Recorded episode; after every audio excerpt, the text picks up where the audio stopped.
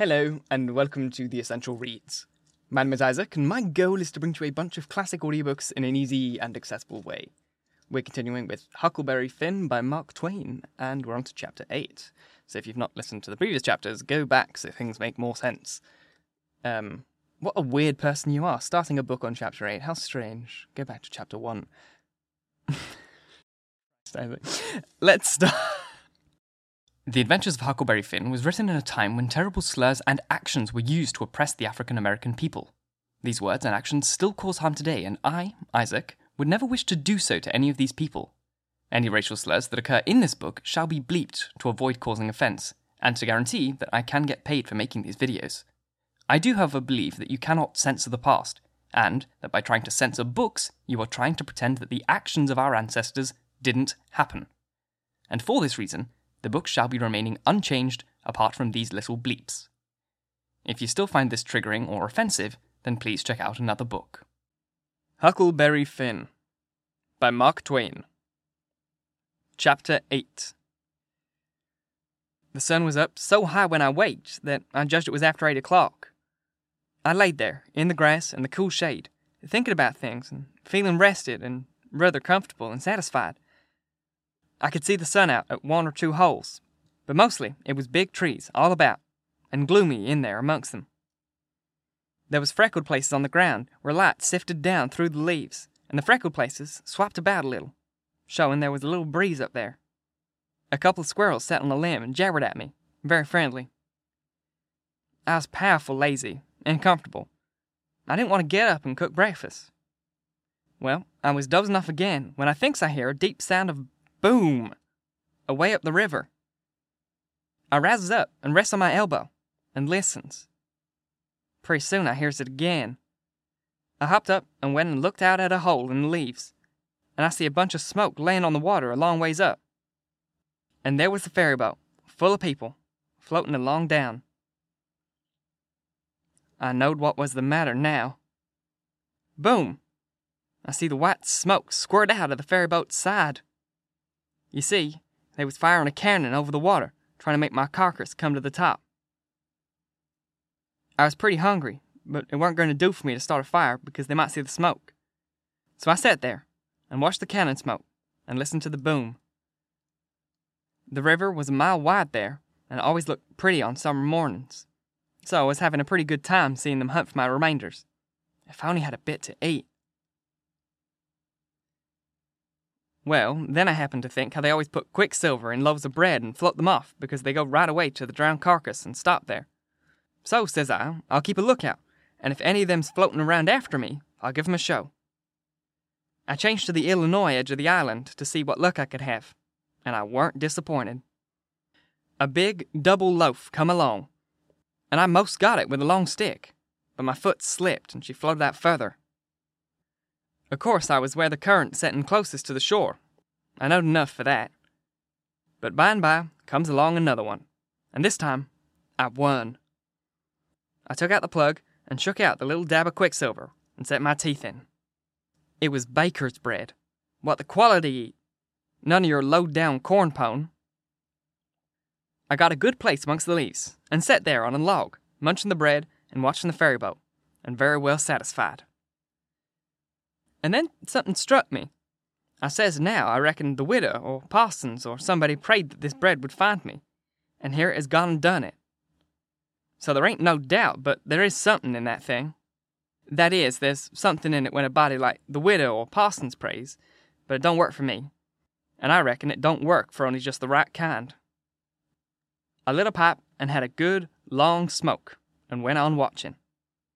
The ferry boat was floating with the current, and I allowed I'd have a chance to see who was on board when she come along, because she would come in close where the bread did.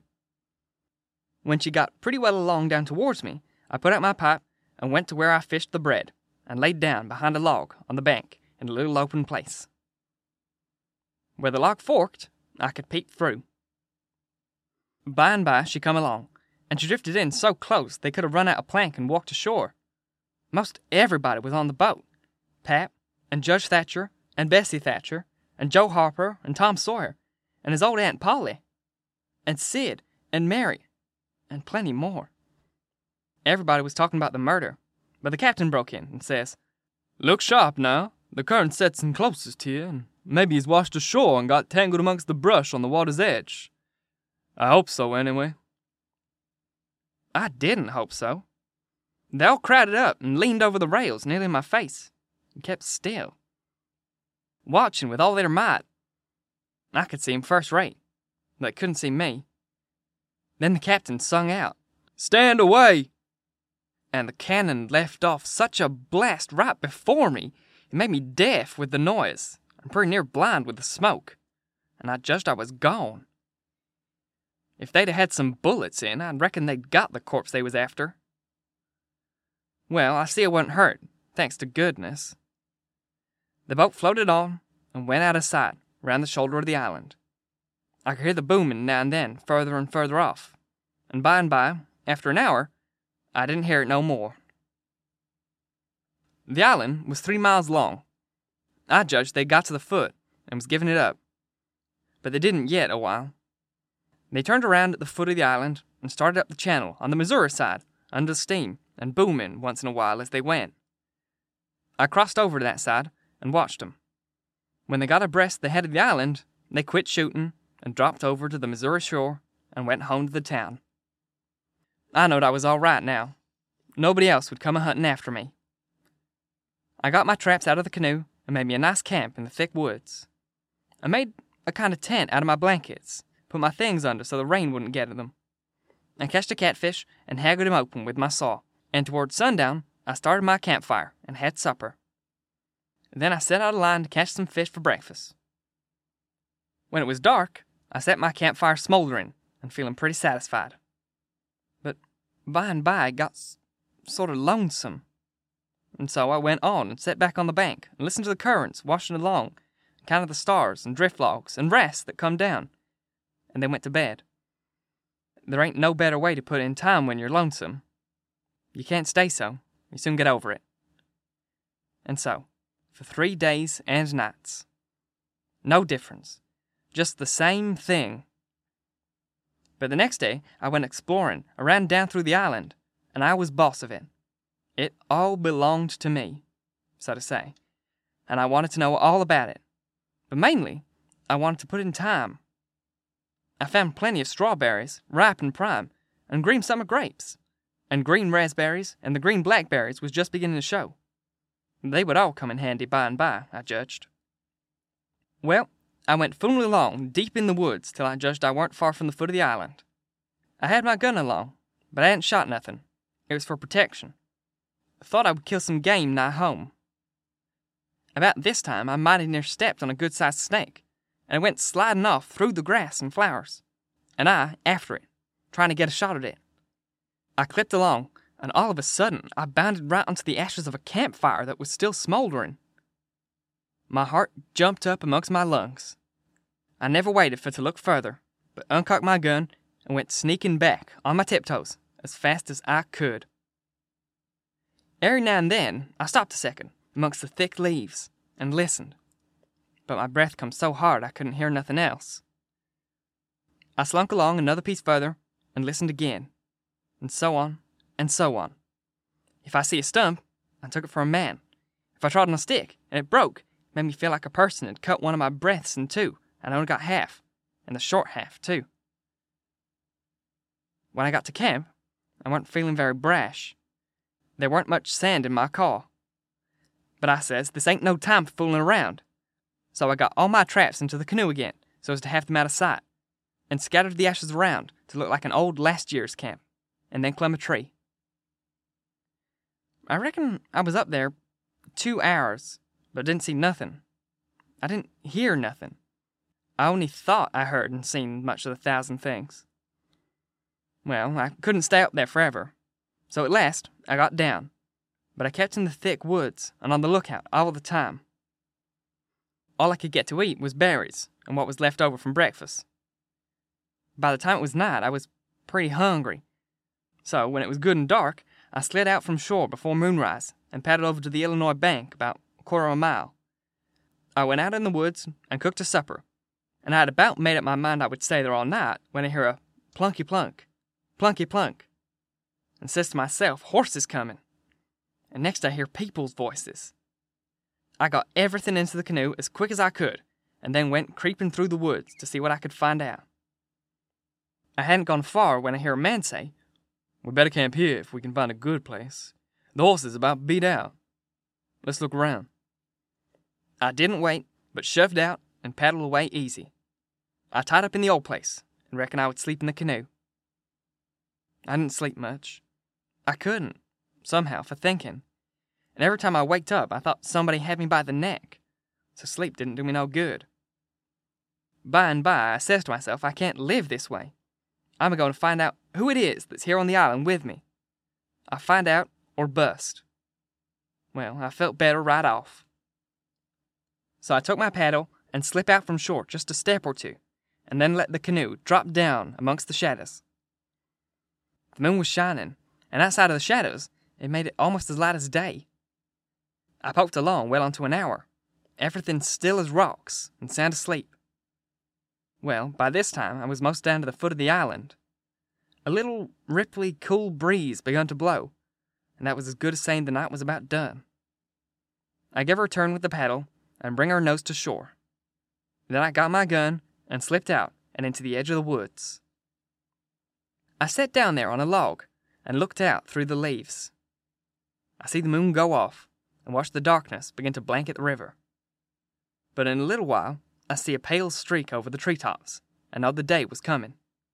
So I took my gun and slipped off towards where I'd run across that campfire, stopping every minute or two to listen. But I hadn't no look, somehow.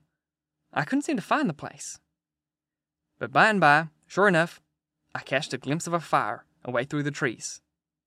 I went for it, cautious and slow. By and by, I was close enough to have a look, and there laid a man on the ground. It most give me the fantods. He had a blanket round his head, and his head was nearly in the fire. I sat there, behind a clump of bushes, and about six foot of him, and kept my eyes on him, steady. It was getting gray daylight now. Pretty soon he gapped and stretched himself and hove off the blanket. And it was Miss Watson's Jim. I bet I was glad to see him. I says, Hello, Jim, and skipped out. He bounced up and stared at me wild, and then drops down on his knees and puts his hands together and says, Don't hurt me, don't. I ain't never done no harm to a ghost. I always liked dead people, and done all good for 'em. You go and get in the river again, where you belong. And don't do nothing, old Jim, and is always your friend. Well, I weren't long in making him understand I weren't dead. I was ever glad to see Jim. I weren't lonesome now. I told him I weren't afraid of him telling people where I was.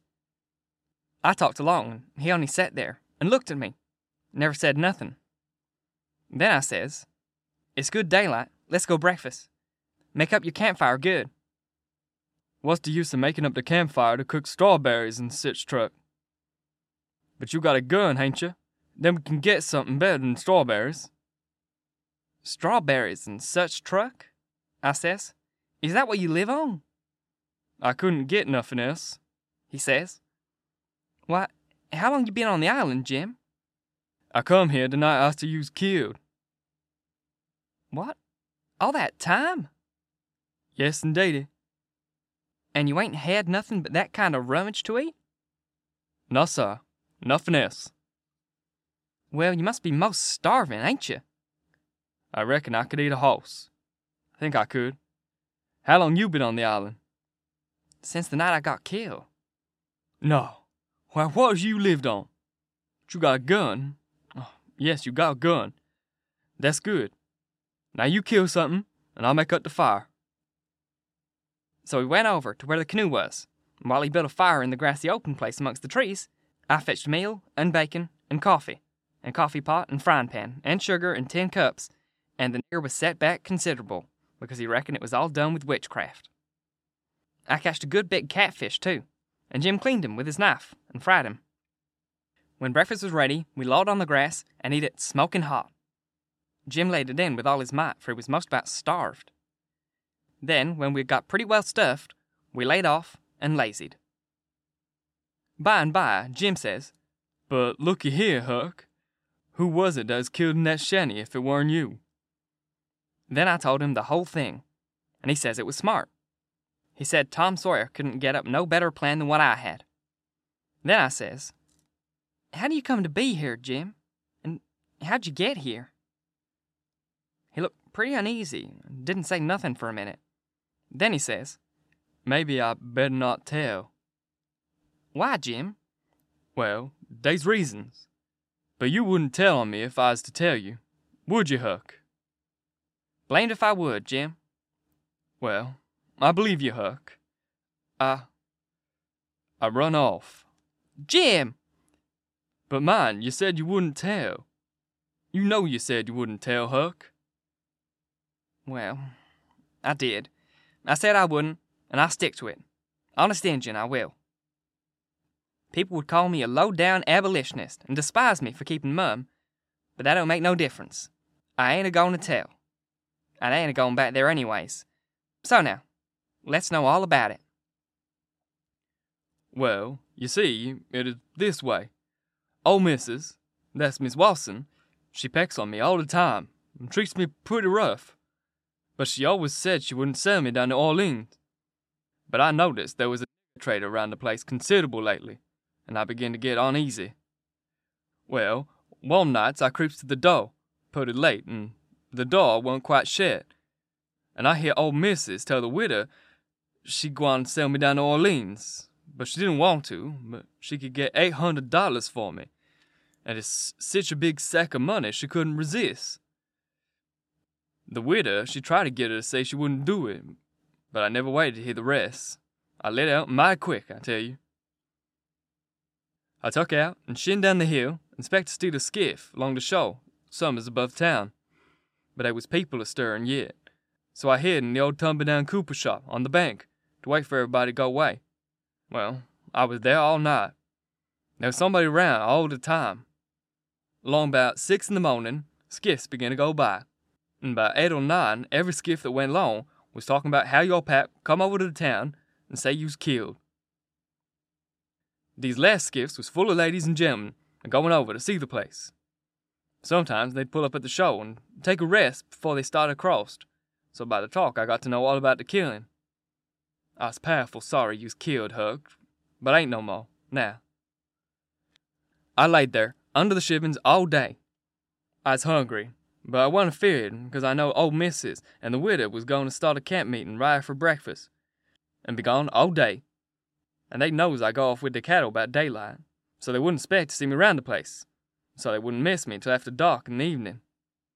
The other servants wouldn't miss me, case they'd shin out and take holidays as soon as the old folks is out of the way.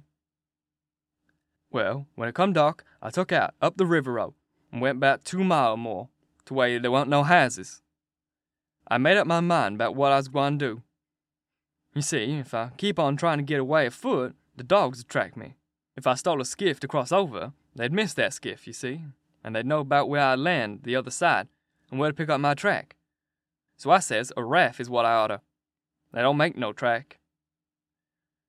I see a light a comin' round the pint by and by, so I wade in and shove a log ahead of me, and swum more than halfway across the river, and got in amongst the driftwood, and kept my head down low, and kinda swim agin the current till the raft come along. Then I swum with the stem of it, and took a holt.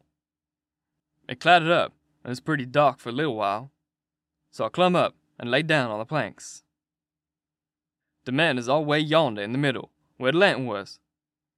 The river was a risin', and there was a good current, so I reckoned that by four in the morning I'd be twenty-five mile down the river, and I'd slip in just before daylight and swim ashore and take to the woods on the Illinois side. But I didn't have no luck. When we was most down to the head of the island, a man began to come adrift with a lantern. I see it wasn't no use for the wait, so I slid overboard and struck out for the island. Well, I had a notion I could have lain most anywheres, but I couldn't. Bank too bluff. I was most to the foot of the island before I found a good place. I went into the woods and jaded I wouldn't fool with rats no more, as long as they moved the lantern round so. I had my pipe and a plug of dog leg and some matches in my cap, and they weren't wet, so I was all right. And you ain't had no meat or bread in all this time? Why, Didn't you get mud turkles? How you gwine get 'em? Can't slip up on 'em and grab 'em. And how's a body gwine to hit 'em with a rock? How could a body do it in the night? And I weren't going to show myself on the bank in daytime. Well, that's so. You've had to keep in the woods all the time, of course. Did shooting the cannon? Oh, yes. I know was after you. I see him go by here. Them through bushes. Some young birds come along, flying a yard or two at a time, in Latin. Jim says it was sign it was going to rain. He said it was a sign when young chickens flew that way, and so he reckoned it was the same way when young birds done it. I was going to catch some of them, but Jim wouldn't let me. He said it was death. He said his father lay mighty sick once, and some of them catched a bird, and his old granny said his father would die. And he did. And Jim said you mustn't count the things you're going to cook for dinner, because that would bring bad luck. The same if you shook the tablecloth after sundown. And he said if a man owned a beehive, and that man died, the bees must be told about it before sunup next morning, or else the bees would all weaken down and quit work and die. Jim said bees wouldn't sting idiots, but I didn't believe that, because I'd tried them lots of times myself, and they wouldn't sting me. I had heard about some of these things before, but not all of them. Jim knowed all kinds of signs. He said he knowed most everything. I said it looked to me like all the signs was about bad luck, and so I asked him if there weren't any good luck signs. He says, Mighty few, and they ain't no use to a body. What you want to know when good luck's coming for? Want to keep it off? And he said, If you got hairy arms and hairy breasts, that's a sign that you gwine be rich. Well, there's some use in signs like that, in case it's so far ahead. You see, maybe you got to be poor for a long time first, and so you might get discouraged and kill yourself if you didn't know by the sign that you gwine be rich by and by. Have you got hairy arms and a hairy breast, Jim? What's the use to ask that question? Don't you see I has? Well, are you rich? No, but I been rich once, and I gwine be rich again. Once I had fourteen dollars, but I took to speculating and got busted out. What you speculating, Jim? Well, first I tackled stock. What kind of stock? Why, livestock. Cattle, you know. I put ten dollars in a cow, but I ain't gwine to risk no more money in stock. The cow up and died on my hands. So you lost the ten dollars? No, I didn't lose it all. I only lost about nine. I sold the hide and tallow for a dollar and ten cents.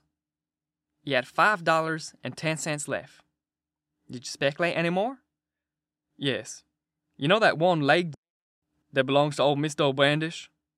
Well, he set up a bank, and he says anybody that put a dollar in would get four dollars more at the end of the year. Well, all the went in, but they didn't have much.